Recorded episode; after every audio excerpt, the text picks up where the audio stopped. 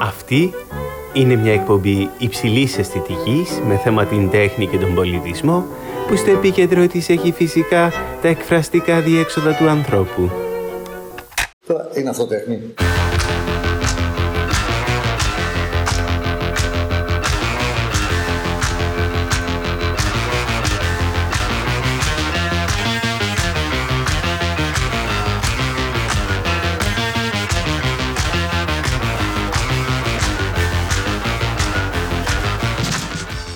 Μπορεί η τέχνη να γίνει επικίνδυνη; Είναι ποτέ δυνατόν να αναζητεί ή και να λατρεύει κάποιος το χάος; Πώς είναι να δημιουργεί ένας καλλιτέχνης επάνω στα ερείπια; Ακόμα, πώς γίνεται ένας άνθρωπος να μεταμορφωθεί από καθηγητής τέχνης σε πλατφόρμα ιδεών; Αλλά και πού συναντιούνται οι Γκασπάρ Φρίντριχ και Τζόζεφ Τέρνερ με τον Ότο Ντιξ, τον Ράουζεμπεργκ και τον Μακάρθι, όπως και οι Μπέρκμαν Eisenstein και Ελένη Ρίφενσταλ με τον Ταντά, το Φλούξους και τους Βιένα Actionist.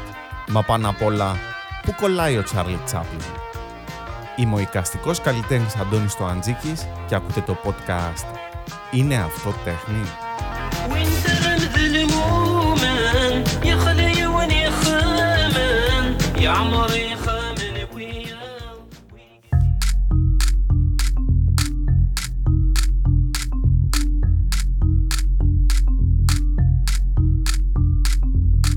Με ένα μικρό καταγραφικό στην τσέπη, η δεύτερη σεζόν του Είναι Αυτό Τέχνη μας βρίσκει παρέα με ανθρώπους από το χώρο της τέχνης, ηχογραφώντας τις ανέκδοτες ιστορίες τους γύρω από το βασανιστικό ερώτημα Είναι αυτό τέχνη; Πότε τους είπαν, αλλά και πότε μπήκαν οι ίδιοι στον πειρασμό να κάνουν αυτή την ερώτηση; Φίλες και φίλοι καλλιτέχνες, επιμελήτριες και επιμελητές και γενικότερα άνθρωποι που αγαπούν την τέχνη με υποδέχτηκαν στους χώρους τους και συζήτησαν μαζί μου πολλά και διάφορα.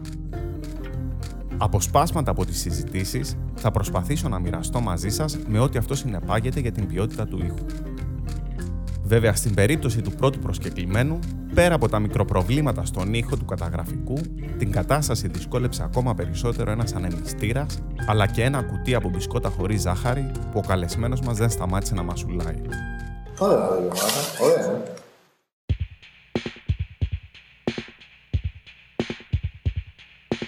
Μία φθινοπορεινή, κατά τα άλλα ζεστή τρίτη μεσημέρι, επισκέφθηκα τον Βασίλη Βλασταρά στο νέο του εργαστήριο στο ισόγειο της Ανωτάτης Σχολής Καλών Τεχνών στην Πυραιός. Ανάμεσα στην ανακατοσούρα από τα βαψίματα και τις προετοιμασίες για τη νέα ακαδημαϊκή χρονιά, έκλεψε λίγο χρόνο για να μοιραστεί μαζί μας τη δική του ιστορία γύρω από το ερώτημα «Είναι αυτό τέχνη». Μαζί βέβαια με πολλά ακόμα ενδιαφέροντα θέματα. Ποιος είναι όμως ο κύριος με το μακρύ μουσι, το λερωμένο σερτ και τα μπισκότα στο στόμα που μέσα σε ένα σύννεφο σκόνης αναζητά καθαρές καρέκλες για να κάτσουμε; Για αρχή, πάμε να ακούσουμε κάποια σύντομα βιογραφικά στοιχεία. Γεννημένος στην Αθήνα το 1963, ο Βασίλης Βλασταράς πέρασε τα παιδικά του χρόνια στο Άργος μέχρι που έφυγε για σπουδές αρχιτεκτονικής στην Ιταλία, τις οποίες και ποτέ δεν ολοκλήρωσε αφού αποφάσισε να επιστρέψει στην Ελλάδα στα τέλη της δεκαετίας του 80 για να προετοιμαστεί και να δώσει την Ανωτάτη Σχολή Καλών Τεχνών. Σπούδασε ζωγραφική στο εργαστήριο του Τριαντάφυλλου Πατρασκίδη από το 1991 έως το 1996, ενώ ταυτόχρονα παρακολούθησε μαθήματα γραφιστικής και κινούμενου σχεδίου στο ΤΕΙ Αθήνας, αλλά και σκηνοθεσία στη Σχολή Κινηματογράφου Χατζίκου, Συνέχισε με μεταπτυχιακές σπουδές στο Λονδίνο το 2000 και στην Αρχιτεκτονική Σχολή του Μετσόβιου το 2002. Το 1999, ο Τριαντάφυλλος Πατρασκίδης του ζήτησε να πάει να κάνει κάποια μαθήματα στην Καλών Τεχνών, όπου και έμεινε έκτοτε. Ναι, έβλεπα με Καλών Τεχνών. Δεν ξέρω, τα, τα, τα φέρνει η ζωή. Δεν, δεν, δεν κάνω κάτι. Ε, δεν κάνω πεντάτη σχέδια. Mm. Κάνω. Μπορεί και, δηλαδή και κάνω καμιά φορά, αλλά ποτέ δεν τα. Αλλάζω δρόμο. Αυτό τα, φέρνει, τα, φέρνει, τα φέρνει η, ζωή, ας πούμε. Γίνεται κάτι.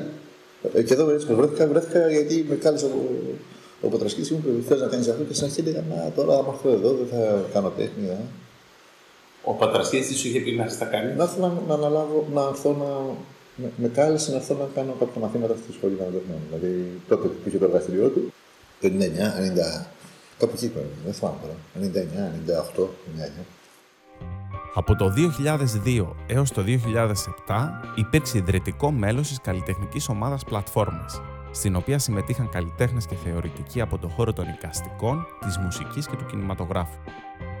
Από το 2006 είναι ο επιστημονικός υπεύθυνος και επιμελητής του ετήσιου εργαστηρίου Utopia Project που οργανώνει η Ανωτάτη Σχολή Καλών Τεχνών στο Ρέθιμο της Κρήτης, στο πλαίσιο του οποίου οργανώνονται κάθε χρόνο συναντήσεις νέων καλλιτεχνών με καταξιωμένους καλλιτέχνες, θεωρητικούς και επιστήμονες. Ω κύριος συντονιστής του Utopia Project, επιχείρησε μια διεθνούς εύρου διαπολιτισμική καλλιτεχνική έρευνα στην έννοια της ουτοπίας, σε σχέση με την επικαιρότητα, την ιστορία, τα κοινωνικά αιτήματα και την επιστημονική έρευνα. Από το 2015 είναι ο καλλιτεχνικός διευθυντής του Διεθνούς Φεστιβάλ για τις Παραστατικές Τέχνες Asfa Barbecue. Έχει συμμετάσχει σε πολλές εκθέσεις και καλλιτεχνικές δράσεις στην Ελλάδα και στο εξωτερικό, ενώ ασχολείται και ο ίδιος με την οργάνωση και επιμέλεια καλλιτεχνικών δρόμων. Πέρα όμως από εκλεγμένος καθηγητής στην Ανωτάτη Σχολή Καλών Τεχνών, από το Σεπτέμβριο του 2019 έχει εκλεγεί και αντιπρίτανης. Η γνωριμία μου μαζί του το 2006, όταν ήμουν πρωτοετής ακόμα φοιτητής στην Ανωτάτη Σχολή Καλών Τεχνών, ήταν επεισοδιακή. Όλο το πρώτο έτος ετοιμαζόταν να δείξει δουλειά και είχαν πάει από νωρίς να βρουν τους κατάλληλους χώρους για να στήσουν τα έργα τους. Εγώ, θες γιατί άρισα να εγκληματιστώ, θες γιατί απλά άργησα, έφτασα τελευταίος και δεν βρήκα ούτε 10 εκατοστά καινού χώρου σε κάποιο τοίχο για να στήσω τη δουλειά μου. Με αποτέλεσμα να τα αφήσω όλα στο πάτωμα. Οι καθηγητές βγήκαν από το γραφείο και περνούσαν από κάθε μία και κάθε έναν από εμάς, σχολιάζοντας τα έργα μέχρι που έφτασαν πάνω από τα σχέδιά μου. Ο Βασίλης τα κοιτάει και με ρωτάει με απορία, γιατί βρίσκονται στο πάτωμα και αν είχα κάποιο λόγο που τα πέταξα κάτω; Του εξηγώ ότι απλά δεν βρήκα χώρο και πριν προλάβω να ολοκληρώσω με διακόπτη, ρωτώντας με πώς περιμένω να σεβαστεί τα έργα μου όταν πρώτος από όλους δεν τα σέβομαι εγώ και τα πετάω στο πάτωμα. Πάγωσα. Τα τύλιξα όπως όπως και έφυγα με την ουρά στα σκέλια. Η ντροπή ευτυχώς δεν επαναλήφθηκε έκτοτε. Ωραία θα Ωραία. Καλά έκανε. Πάμε τώρα να ρίξουμε μια ματιά στη δουλειά του Βασίλη Βλασταρά. Τα έργα του είναι κυρίως μεγάλων διαστάσεων εγκαταστάσεις και ζωγραφική με τη χρήση σύγχρονων μέσων, καθώς και πειραματισμοί με ήχο και κινούμενες εικόνες σε πραγματικό χρόνο. Δημιουργεί δυναμικά αρχεία, ντοκιμαντέρ, αλλά συνηθίζει να οικειοποιείται και μηχανισμούς δημοσιότητας. Η διεξαγωγή συνεντεύξεων, οι στατιστικές μελέτες, η διαδικτυακή δραστηριότητα είναι κάποια από τα χαρακτηριστικά της καλλιτεχνικής του ταυτότητας. Η τέχνη του περιστρέφεται διαρκώς γύρω από το πολιτικό, χωρίς όμως να είναι στρατευμένος. Είναι ένα αμυγός πολιτικό όν, που κάθε συζήτηση μαζί του αργά ή γρήγορα θα καταλήξει στο πολιτικό. Ένα πολιτικό που δεν αφορά τη ζωή μας μόνο ως νοηματοδότηση της ανάγκης, αλλά την αφορά και ως νοηματοδότηση της ίδιας δημιουργίας. Είμαστε πολιτικά όντα. Έχω την άποψή μου για τη ζωή, διεκδικώ πράγματα, συμμετέχω σε πράγματα. Είμαι ένας άνθρωπος που μπαίνω όποτε θέλω δηλαδή στο κάτω της γραφής. Αλλά είναι όπως λέω και για τη σοβαρότητα. Δεν είμαι πολιτικό για να είμαι πολιτικός. Είμαι πολιτικός γιατί μου αρέσει να συνεργάζομαι, γιατί είμαι κοινωνικός, γιατί προσπαθώ να. Γιατί βλέπω τον πόνο και το άλλο, βλέπω τον πόνο το δικό μου, έχω προβλήματα, πρέπει να λυθούν. Πολλά πράγματα πρέπει να λυθούν σε πλαίσια ομαδικά ή κοινωνικά. Όλα αυτά. Έχω άποψη για πάρα πολλά πράγματα, αλλά δεν θα πω την άποψή μου ανά πάσα στιγμή. Γιατί δεν είναι δουλειά μου αυτή να λέω την άποψή μου κάτι, και την κάθε μου στιγμή την πολιτική να, να λέω. Και πάρα πολλέ φορές είναι και χαζή η άποψή μου, είναι και απλοϊκή, μπορεί να είναι και τίποτα. Σε οριακές στιγμές θα πω. Κάποιες φορές που έχω μετανιώσει είναι, είναι, είναι για τον παρασύρεσαι, ας πούμε, κάποια φορά ιδιαίτερα στα social media, παρασύρεσαι αμέσως να, να απαντήσεις αυτός, να συμμετέχει. Νομίζω ότι είναι, ότι είναι συμμετοχή στο να πεις αμέσως τη γνώμη σου για κάτι. Όχι, πρέπει να σκεφτείς για να πεις τη γνώμη σου. Πολιτική δεν σημαίνει ότι αντιδρώ καριέρα σε ό,τι συμβαίνει. Πολιτική θέλει λογική, θέλει σκέψη. Δεν θέλει και τύπτη. Και θέλει και, και, θέλει και, διαπραγμάτευση. Θέλει και διαπραγμάτευση. Θέλει και, θέλει και πώς το λέτε, ε, να, να, να μάθεις να συμβιβάζει. Θέλεις συμβιβασμού. Έχω εγώ την άποψή μου να την επιβάλλω με το ζόρι. Θα στην πω, θα στην εκθέσω, θα επιμείνω σε ορισμένα πράγματα, θα προσπαθήσω να σε πείσω, αλλά υπάρχουν όρια σε αυτά. εντάξει, τώρα πέρασαμε μια υπερπολιτικοποίηση τα τελευταία 15 χρόνια. Ναι.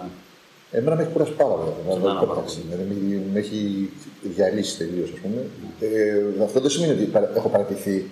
Δεν σημαίνει ότι δεν σκέφτομαι πολιτικά. Αλλά και αυτό να, να, να, με το παραμικρό να βγαίνω και να.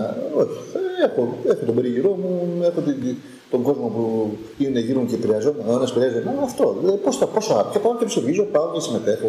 Αν θέλω να, συμμετέχω, να έχω μια συμμετοχή κάπου, θα πάω να Γιατί να, είναι το- να το διαλαλήσω παντού, ας πούμε.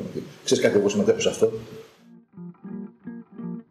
Τον τελευταίο καιρό έχει στραφεί κυρίως στη ζωγραφική, κάτι που μαρτυρά και ο τίτλος της τελευταίας του δουλειάς «Do you like my paintings? Yes or no?» Στη ζωγραφική του βλέπουμε να επανεμφανίζονται μοτίβα από αγκάθια, ξύλα, καρφιά, αναμονές, λουλούδια, σημαίες, μακαρονάδες, πίτσες, αλλά και άφθονες εικόνες αυτοσαρκασμού. Το έχω ρίξει πάλι στη ζωγραφική. Μ' αρέσει. Πάντα μου αρέσει η ζωγραφική. Πάντα ζωγραφική, αλλά δεν τα έδειχνα. Δηλαδή, εντάξει, υπήρχαν και διαστήματα που καταρχήν δεν είχα εργαστήριο. Κάνω, στις- όταν ζωγραφίζω, κάνω πάρα πολλά πράγματα που είναι λίγο επαναλαμβανό- επαναλαμβανόμενα. Μικρές σαφούλκε, ας πούμε, που επαναλαμβάνω, επαναλαμβάνω, αυτά τα φύλλα, αυτά, τα- αυτά τα τα αγκάθια και αυτά.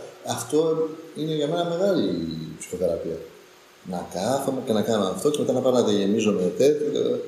Αυτά εκείνη την ώρα λοιπόν. Ε, ε, Πώς το λένε, ε, σκέφτομαι τέτοια πράγματα. Γεια σας. Μια μορφή διαλογισμού αυτό. Μπορεί να είναι και αυτό. Γιατί, α, γιατί, γιατί πραγματικά το νιώθω ότι έχω φύγει. Δηλαδή, μπορεί να μου μιλήσει και να μην σου απαντήσω. Εγώ μια φορά το βλέπω μαζί με τη Μαρία, μπορεί και να νιώθω ότι- και να κάτι να μου πει και να μην, έχω, να μην, να μην το έχω ακούσει και καθόλου με αλλού, ας πούμε. Τελείως. Τον ρώτησα ακόμα για τις συμπάθειες και τις αντιπάθειές του. Για δημιουργούς που θαυμάζει, αλλά και για αυτούς που τους γυρίζει την πλάτη και ομολογώ ότι απόλαυσα την κάμα. Είναι ένα συνονθήλευμα από κινηματογραφιστές και μουσικούς μέχρι οικαστικούς και θεατρικούς. Και μου αρέσει και που ανακατεύονται και τέχνε. Δηλαδή, μπορεί να κάνεις πράγματα που να είναι σαν σινεμά, μπορεί να κάνεις πράγματα που να είναι σαν θέατρο, να κάνεις πράγματα που να είναι. Ξέρεις, λίγο performance, αλλά είναι και λίγο θέατρο, είναι και λίγο μουσική, είναι και αυτό. Βάζεις και το. Μ' αρέσει πάρα πολύ αυτό το ανακάτεμα. Αυτό το χαοτικό πράγμα μου αρέσει πάρα πολύ. Εγώ δηλαδή, αναπνέω πιο πολύ σε αυτό. Μ' αρέσουν όλοι οι κλασικοί, μ' αρέσουν οι κλασικές όλε. Κογιά, Ρέμπρα, όλα αυτά είναι μεγάλες αγάπες. Μετά Ματής πολύ. Μ' Σ' αρέσει αρέσει ο πάρα Ματής; πολύ, μ' αρέσει ο Ματής. Τρελαίνομαι με Ματής. Παρόλο που είναι πιο ναΐφ, ας πούμε. Τα νέφη μου αρέσουν πιο πολύ απ' όλα. Μ' αρέσουν ο Ματής πάρα πολύ. Μ' αρέσουν ε, όλοι αυτοί οι πιτσιρικάδες, οι- αυτοί που είναι. που κάνουν. Είναι, ε, Ό- Όλοι αυτοί, ας πούμε, και από αυτούς που είπε προηγουμένω, Οι ο Ρωμάνοι. Μάνος και το τα, πα- τα παρακολουθώ όλα αυτά. Ε, Βελγοί πάρα πολύ, οι Βελγοί μου αρέσουν. Πάρα πολύ. Ατμόσφαιρα και Ναι. Ή ξέρω εγώ, οι, περί- οι περίοδοι τους, οι περίοδοι, οι περίοδοι του Γκόγια. Πώς πεταπίδαγε του μια μεριά στην άλλη, έμεινε μόνος στο σπίτι εκείνο και έφτιαξε τους τοίχου, ξέρω εγώ. και Αυτά τα υπέροχα επιτύχια που έχει. Αυτοί οι Γερμανοί, μου αρέσουν οι Γερμανοί, ας πούμε, ο Ντίξ, ο Μπέκμαν, και αυτοί, εγώ τους πάω πάρα πολύ αυτούς. Όπως πάω πάρα πολύ τον Νταντά. Το αγαπάω πάρα πολύ τον Νταντά. Όλο τον Νταντά. Μέχρι και τη φλούξους. Μέχρι, ε, είναι, είναι αγαπημένη. Δηλαδή, η Βιέννα αξιονίστο, όλο, όλο αυτό το πράγμα, αυτοί οι ακραίοι. Ε, του θαυμάζω. Άλλο τώρα, να, να μου λες να κάνει τέχνη, οράζω λίγο. ας πούμε. Για μένα είναι πυλώνας αυτών των πραγμάτων που έχω, στο- που έχω στο κεφάλι μου, αυτός ο, ο καλλιτέχνη, ξέρω εγώ, ο, ο τέτοιος, ο, Α, που σύγχρονος που μου λες, ας πούμε, τώρα που είπα για τον Ράζο, ας πούμε, μου αρέσει πάρα πολύ ο, ο Μακάρθη. Αυτός ο, ο σκατόγερος, ας πούμε. ε, μ' αρέσει αυτού του είδους. Είναι και λίγο νταντά, είναι και λίγο... Πολλά πράγματα μπορεί να πεις ότι είναι. Είναι ανα, ξέρεις, ε, αναρχικός, ας πούμε, έτσι. Ε, όμως είναι και ζάπλουτος. είναι και, ξέρεις, ε, εικονοκλάστης. Λέγαμε προηγουμένως για στρατευμένη τέχνη. Όσο στρατευμένη και να είναι η τέχνη του Αζενστάιν, είναι Αζενστάιν. Δηλαδή, βλέπει, τρελαίνεσαι. Εντάξει, είναι πιο πολύ κοντά με τον Τζίγκα Βερτόφ και όχι με τον Αζενστάιν. Αλλά μ' αρέσει ο Αζενστάιν. Δηλαδή, δεν μπορώ, θα το δω εκείνο το. Δηλαδή, θα κολλήσω. Θα κολλήσω. Δεν μπορώ να μιλήσω. Ακόμα και με τη ρήφα θα κοντά. Πάλι που λέμε για στρατευμένη τέχνη. Δηλαδή, πράγματα που είναι επικίνδυνα. Ε, θεωρώ επικίνδυνα κατά και το Αζενστάιν. Δηλαδή, ε, εντάξει, προπαγάνδα η μία, προπαγάνδα και η άλλη. Επικίνδυνα πράγματα. Αλλά τι να πεις, βλέπεις τη μαεστρία που το κάνει Και στη λογοτεχνία, λέ- έχουμε τέτοια. Δηλαδή, είναι δυνατόν να διαβάσει την πείνα και να μην συγκινηθείς. Κάτσε τώρα, εντάξει, είναι, ο, ο, ο Χάμσον είναι αυτό που είναι. Ο Σελήνη είναι αυτό που είναι. Είναι δυνατόν τώρα να μην. Ε, είναι επικίνδυνο όμως. Και, ε, και η τέχνη γενικά είναι επικίνδυνη. Ειδικά όταν παίζεις με οριακά πράγματα για, για, για τη ζωή και για τους ανθρώπους και για τις σχέσεις μας. Θεωρείς ότι είναι επικίνδυνη. Ε, είναι επικίνδυνο. ορισμένα πράγματα. Όταν θες να μιλήσεις ειλικρινά, Και οι αντιπάθειες έχω αντιπάθειες, αλλά τώρα ε, κοίτα που τα ξεχνάω τώρα. Ε, θα τι θυμηθώ. Έχω αντιπάθειες, πολλές. Είμαι και άνθρωπος που έχω αντιπάθειες γενικώς δηλαδή. Δεν είναι ότι. Δεν τι κρύβω κιόλας. Ξέρεις ποιους αντιπα, αντιπαθώ, ας πούμε, κάτι εξπρεσιονιστές ε, αφηρημένους που είναι δίθεν. Ενώ μου αρέσει, ο- και, ε, μ' αρέσει η ζωγραφική, η, η αφηρημένη ζωγραφική, μου αρέσει γιατί είναι ζωγραφική για ζωγραφική. Αυτό το αγαπάω και αυτό το αγαπάω πολύ. Το θαυμάζω σε πάρα πολλούς καλλιτέχνες μου. Το βλέπω. Αλλά υπάρχει όμως και μια, ένα πάρα πολύ από πίσω δίθενο, ξέρεις, αφηρημένο, που είναι του κόλλου, ας πούμε, που είναι μπογιατζίδικο τελείως. Πια, τον Πασκιά, ναι. ναι. Ε, τώρα έχω, έχω γυρίσει. Δεν, δεν, ξέρεις, επειδή το, το μελέτησα λιγάκι, λέω εντάξει, δεν τρελαίνομαι. Δεν τρελαίνομαι. Δηλαδή, πραγματικά δεν μπορώ να καταλάβω γιατί έγινε όλο αυτό. Αλλά εντάξει. Θυμάμαι όμως... Είναι εντελώς αδιάφορο. Αλλά, αλλά, αλλά εντάξει, κάποτε ναι, έλεγα Άστα διάλογο το μαλάκα, μα δουλεύει αυτό. εδώ πέρα». Αλλά μετά είδα κάποια πράγματα και λέω εντάξει, για έμαθα δηλαδή, μου είπαν. Είναι αυτό που σου λέω, πρέπει να μαθαίνεις. Είτε με αντιπάθεια, είτε με έρωτα, Ναι. πρέπει να μαθαίνεις.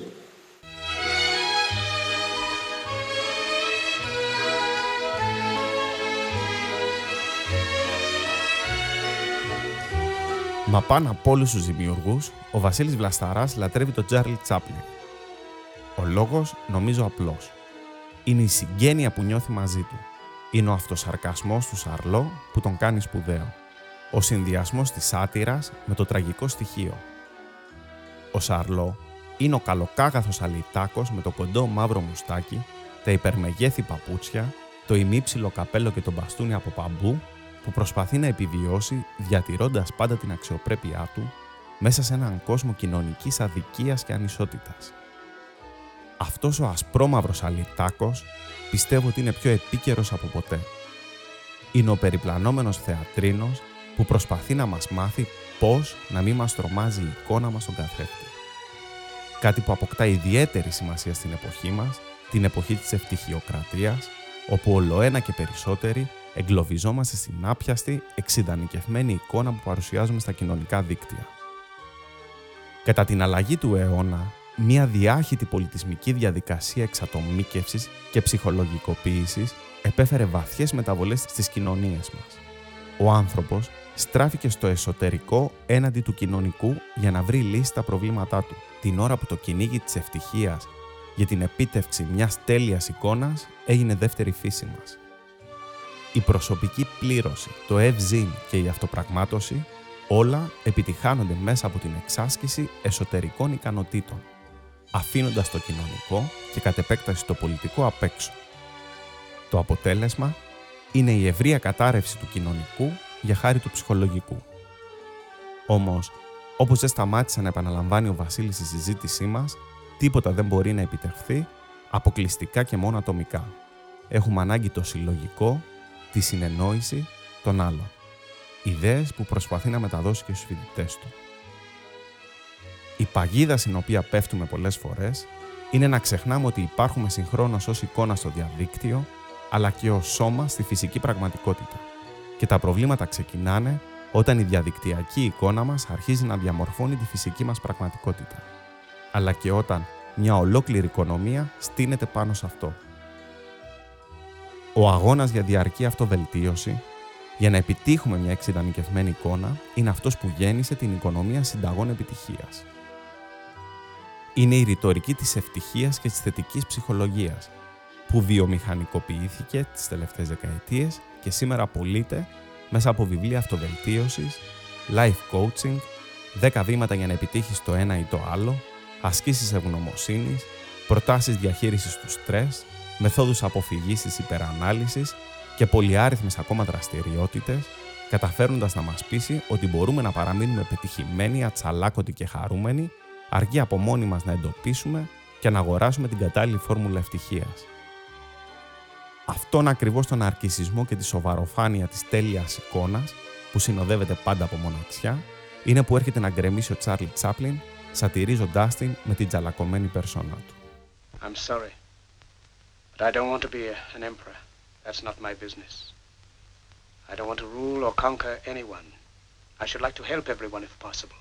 Jew, Gentile, black man, white. We all want to help one another. Human beings are like that. We want to live by each other's happiness, not by each other's misery. We don't want to hate and despise one another.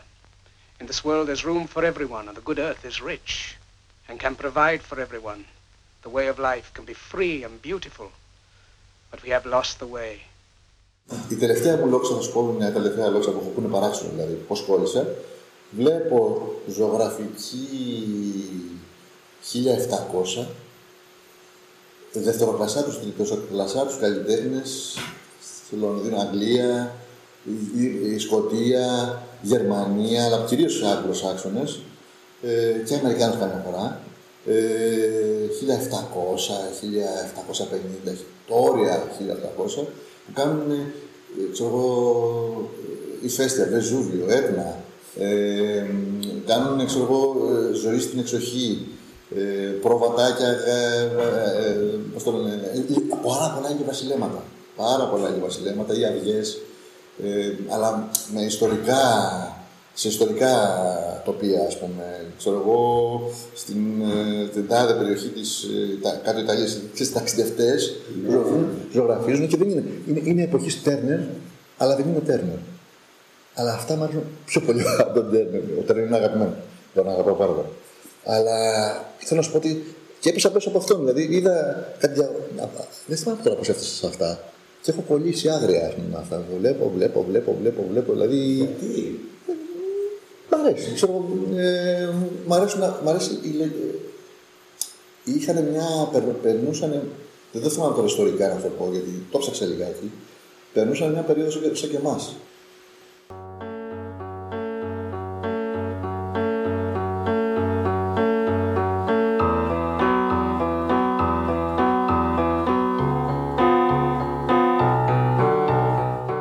Σε έναν κόσμο σπαρασόμενο από κοινωνική αναταραχή, πόλεμο και θρησκευτικές συγκρούσεις, η εικόνα του κόσμου ως τεράστιου θεατρικού έργου μοιάζει να προσφέρει κάποια σταθερότητα.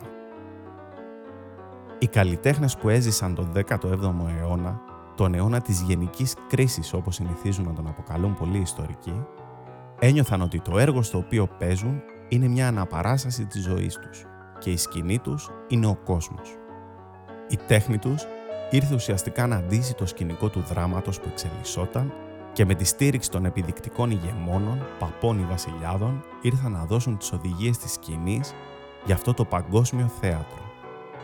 Επομένως, δεν είναι σύμπτωση ότι ο Βασίλης Βλασταράς τον τελευταίο καιρό επιλέγει να εστιάσει στην τέχνη αυτής της περίοδου, όπου η αχαλήνωτη αισθησιακή απόλαυση, σε συνδυασμό με τις απανοτές κρίσεις, διαμόρφωσαν μια συνείδηση του αναπόφευκτου του θανάτου.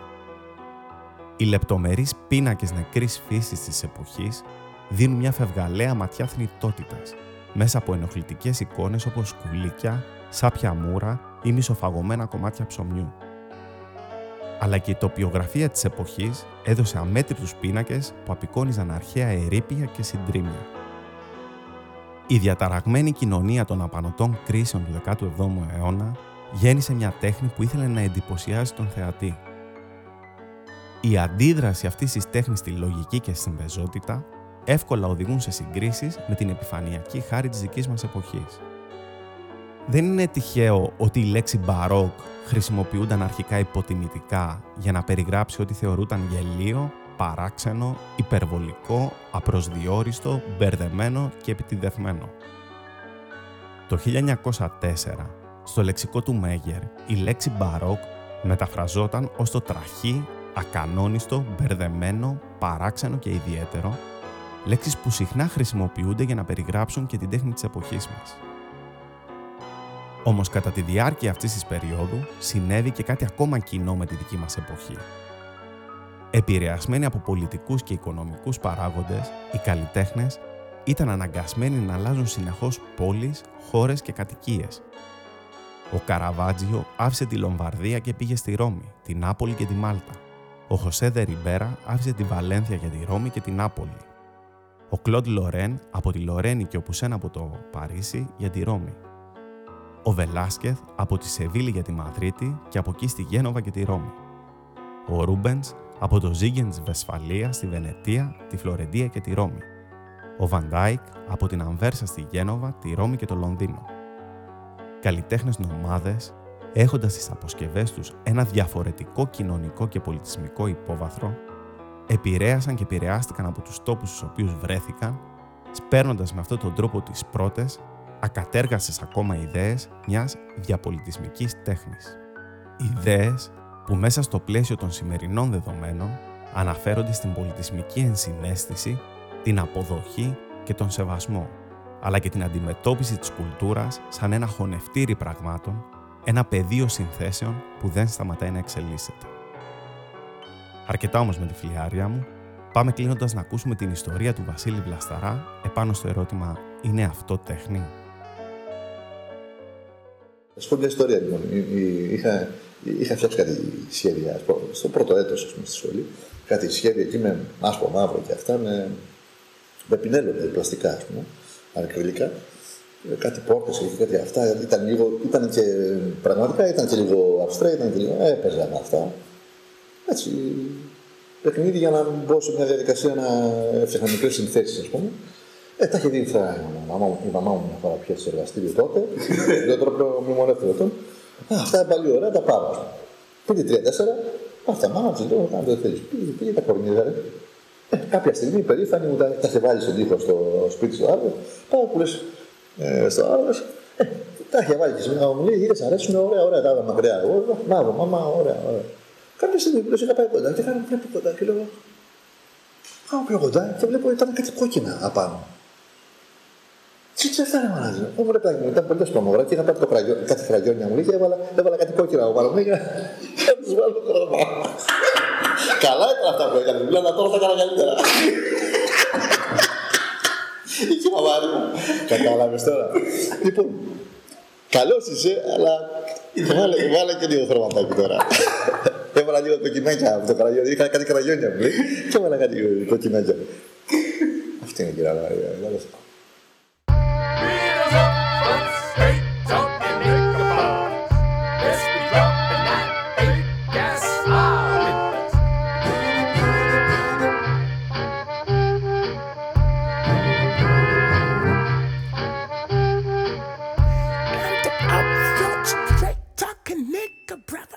Ακούσατε το podcast «Είναι αυτό τέχνη» Στην επιμέλεια του podcast ήταν ο Αντώνης Τοαντζίκης.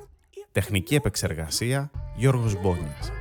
Περισσότερες λεπτομέρειες και βιβλιογραφικές πηγές που χρησιμοποιήθηκαν για την έρευνα του επεισοδίου μπορείτε να βρείτε στην περιγραφή του podcast. Εάν σας άρεσε αυτό που μόλις ακούσατε, βρείτε μας στο site antonistoantζίκης.com ή ακολουθήστε μας σε όλες τις πλατφόρμες που υποστηρίζουν podcast στο Spotify, στο Apple Podcast, στο Google Podcast ή σε όποια εφαρμογή προτιμάτε.